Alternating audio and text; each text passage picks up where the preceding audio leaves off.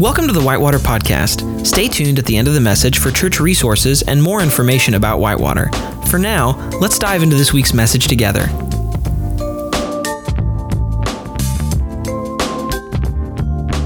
So we got this rope swing. I tied it up to our apple tree, and we thought the kids would love it, and and they did. They just loved it too much and didn't want to share it. So I, we walked out uh, to the sounds that we thought were going to be of joy and laughter, and they were fighting. I mean, throwing bows. They were so mad at each other. And uh, I have a seven-year-old and an almost three-year-old and they were so mad. I kind of broke them. I said, What's going on? And what's with you two? Come on, we got you this toy. This is so you guys will have fun, have fun. And uh, and they were mad at each other. She stole it and he wouldn't let me have a turn. And I said, Hey, we forgive each other. We're Bedlians. We have to forgive. We have to work this out. So would you ask for forgiveness? And so they did. And uh, my daughter's like, Would you forgive me, Wesley? And Wesley's like, Yes. Will you forgive me, Lela? And uh, my daughter, Novella, says, I'm not forgiving him, Dad. He doesn't really mean it. and isn't that like, isn't that so true? I mean, beyond just children, forgiveness is hard. I mean, I was even driving here to give this talk, to do this sermon, and I'm thinking through my sermon, and like all of a sudden someone cuts me off. Like, I mean, I had to like hit the brakes. They almost hit me off, and I was just like immediately like, you know, and, and I'm like, oh, I'm teaching on forgiveness. That's why this is happening forgiveness is tough, you know, with family, eh, especially family friends, people you don't know. And we've been in the middle of this story about Jesus, the power of Jesus and the power of friendship.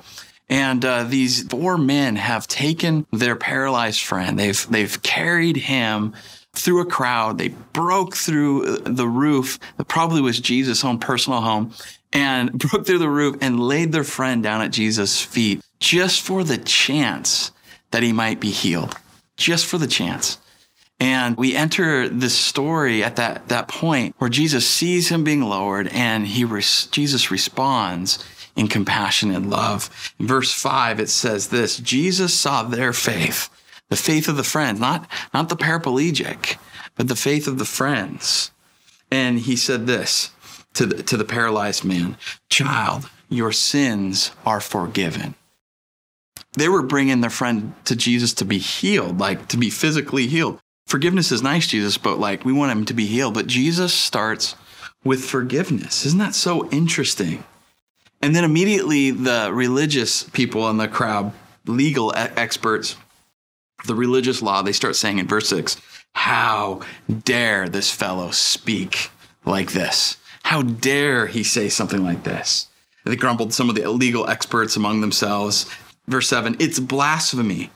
Who can forgive sins except God? Like how dare he? It's this is like a someone from the Pacific Northwest going to Starbucks, getting their order and getting their their coffee and being like, "How dare you? I said no foam." You know, huge insult. It's so interesting sometimes when we we can get caught up in religion over relationship. I don't know if you've ever had that in your life. It has in mine. But I've noticed that even like with Whitewater, we say you can belong before you believe. Maybe you've noticed that. And I've had people who have been very religious for a long time get very upset by that statement. What do you mean they can belong before they believe? They have to believe first. They have to change first. They have to know Jesus. They have they have to sign up, you know, on the dotted line. They have to agree with all of what we what we think theologically for them to belong.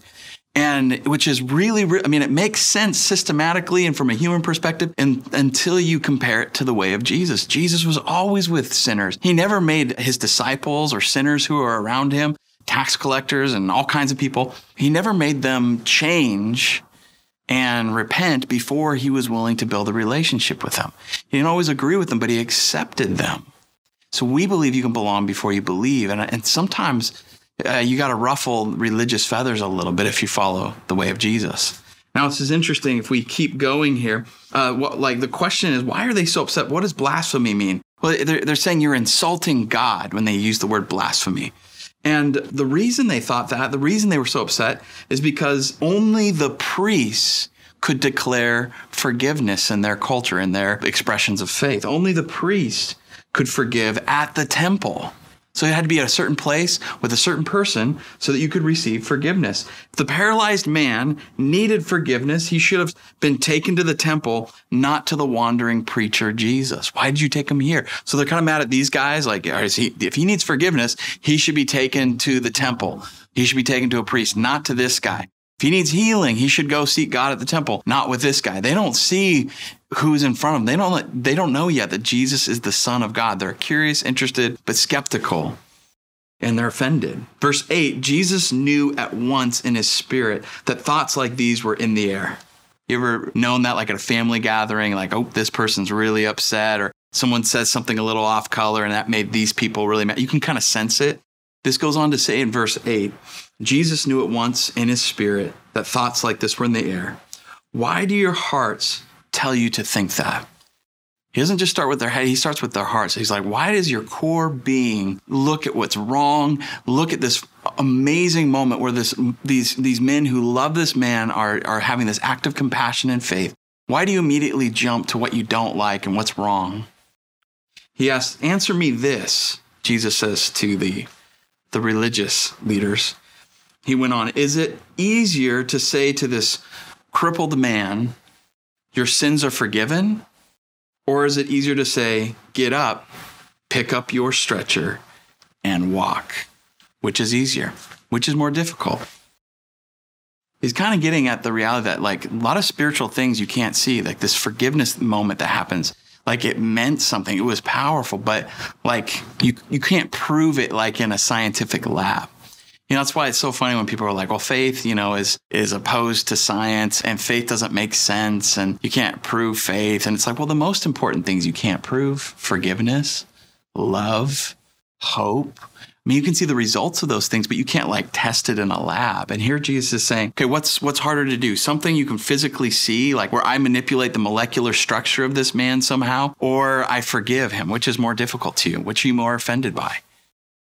Jesus says this in verse 10 You want to know that the Son of Man has authority on earth to forgive sins? This is kind of like bonus. Uh, in Mark 14 and in the book of Daniel, there's this term, the Son of Man, that's used. And it really is a way of talking about the Son of God.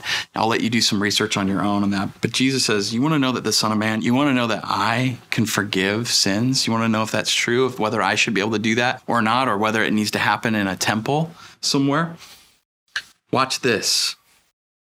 Just so you know that I am the Son of God and have the ability to forgive, he turns to the paraplegic and he says, I tell you, get up, take up your mat, your stretcher, and go home. Walk home. He got up, he picked up the stretcher in a flash and went before them all. Everyone was astonished and they praised God. We've never seen anything like this, they said. Now, this story is unbelievable. There's a few scriptural, cultural things I want to point out, and then I want to get to the heart of this message. First thing is, Jesus verifies his authority as the Son of God to forgive by healing this man. Can't see the results of forgiveness right away most of the time. Sometimes you can. You can't see it's an inward work that happens spiritually, but you can see if someone who couldn't walk could all of a sudden walk again.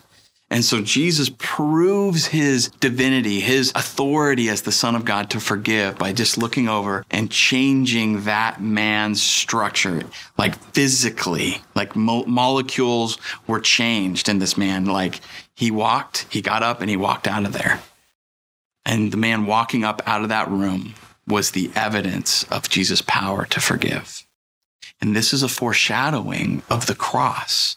Jesus forgives the whole world when he dies on the cross for humanity. I mean, he came to teach us the way of forgiveness. He forgives the whole world. And then three days later, he gets up out of the tomb and walks out. Him, when Jesus got up out of the tomb and walked out, it was his proof that he was the forgiver of sins for the whole world. Jesus is the Son of God with power to forgive, with power to free, and to heal all that needs healing in our world. Desmond Tutu said this powerful statement There is no future without forgiveness. See, Jesus lived in this culture, and Mark, the author of the book that we're studying, he's trying to immerse us in his world.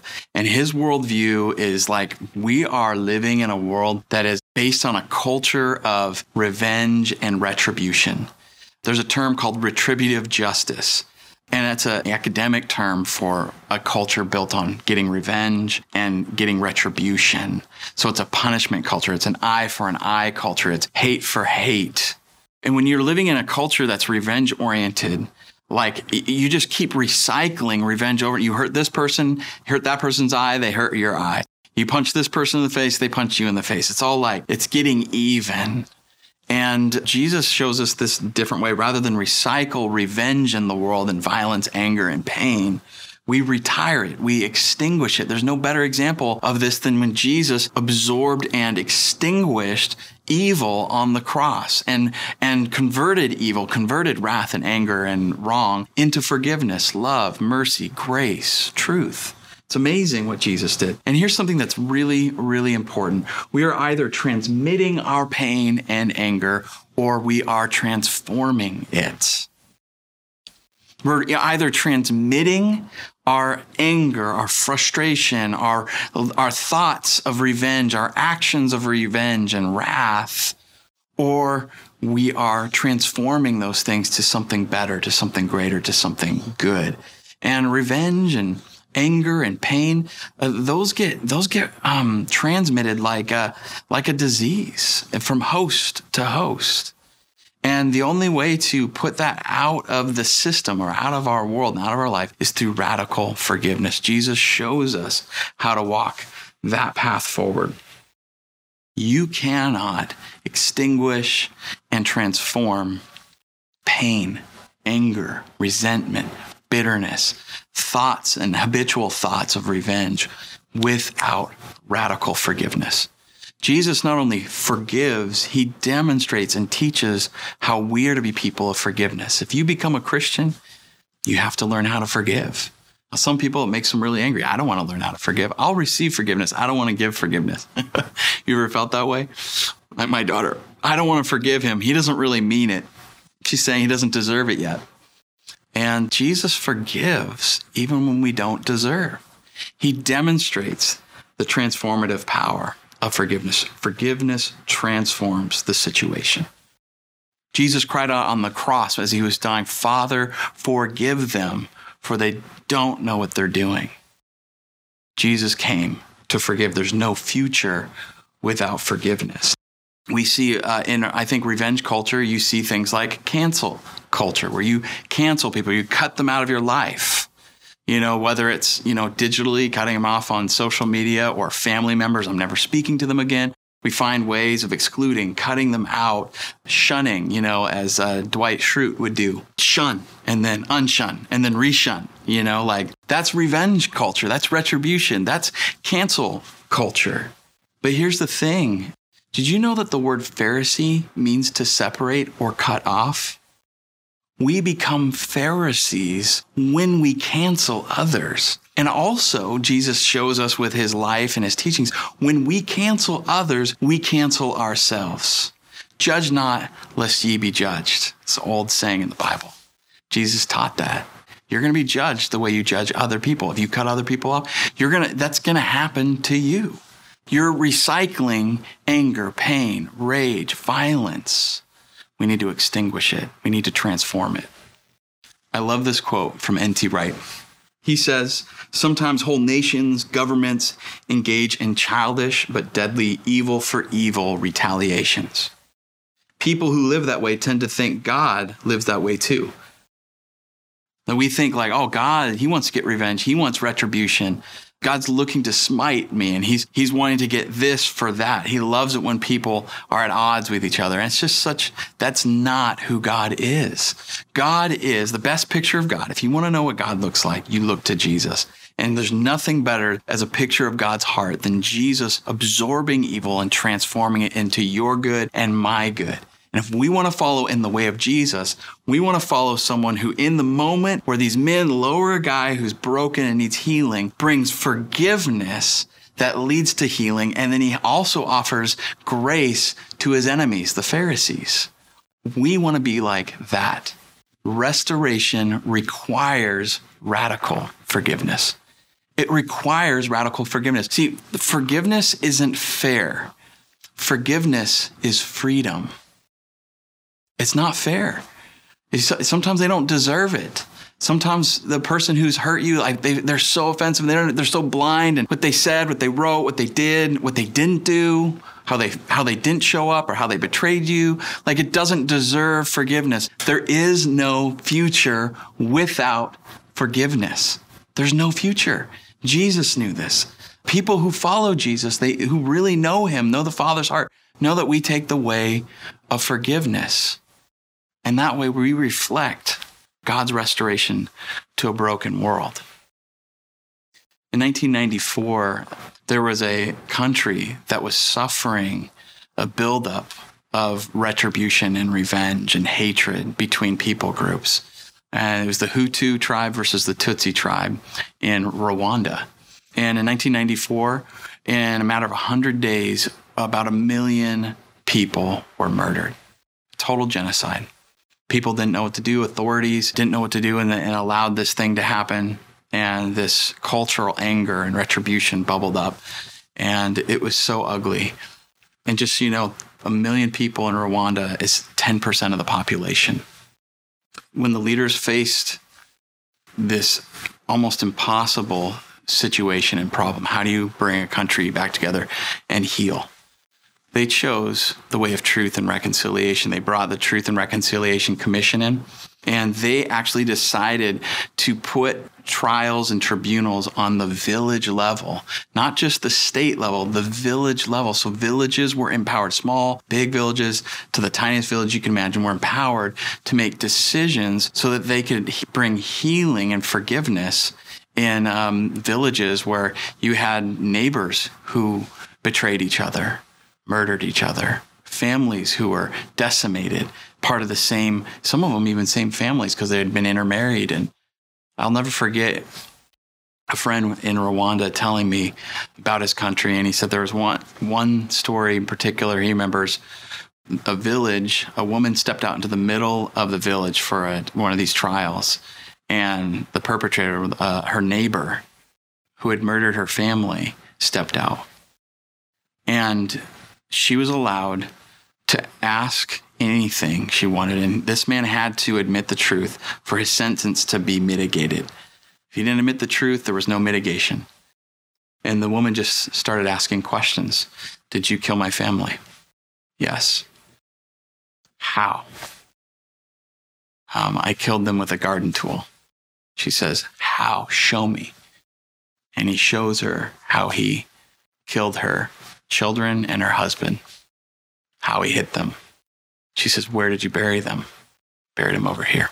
Why did you kill my family? We were friends, we were neighbors. Our children were growing up together. He said, The state said if I didn't, they would come after my family. That's no excuse. We were friends. And just, you know, tears, anger, and this man, looking at this woman after sharing and answering all her questions, he asked, Would you forgive me? And what probably seemed like an eternity, she stood there. And then she said, I choose to forgive. I don't know if I could do that. In our culture right now, where some people are so angry at each other and have cut each other off and canceled each other from, from our lives. In this country, forgiveness began repairing wounds that like were losses that could never be given back. That woman would never see her children again this side of heaven, her husband again this side of heaven. She chose to forgive. There is no future without forgiveness. Forgiveness isn't always fair but forgiveness frees. If you forgive, you, there's something you have to absorb that won't be fair, and it's it's you're going to absorb pain, you're going to absorb hurt. But I'm telling you, you won't keep recycling this poison that will poison you, it'll poison others. You're going to take it out of the system. You're going to pull it out. And, and when forgiveness starts, healing starts. And the picture Mark is giving of these men who rip a hole in Jesus' ceiling in his world as he's preaching to lower a man down for forgiveness and healing is a foreshadowing of the cross of Jesus. That, that when Jesus died on the cross, he was rupturing a hole in our reality. He was ripping a hole through the ceiling of our world, um, letting the light of forgiveness and freedom and healing come beaming in. Let me ask you this Has Jesus broken into your world so that you can receive his forgiveness? What do you need forgiveness for in your life? Where do you need God's grace? The cross of Jesus breaks into our world and it gives us a new path forward so that we don't have to choose the way of canceling and cutting people out of our life. We can help restore them. Um, we don't just transmit our pain and our anger uh, and keep that as this sickness with people. We actually can transform our pain in our anger in Jesus because there is no future without forgiveness.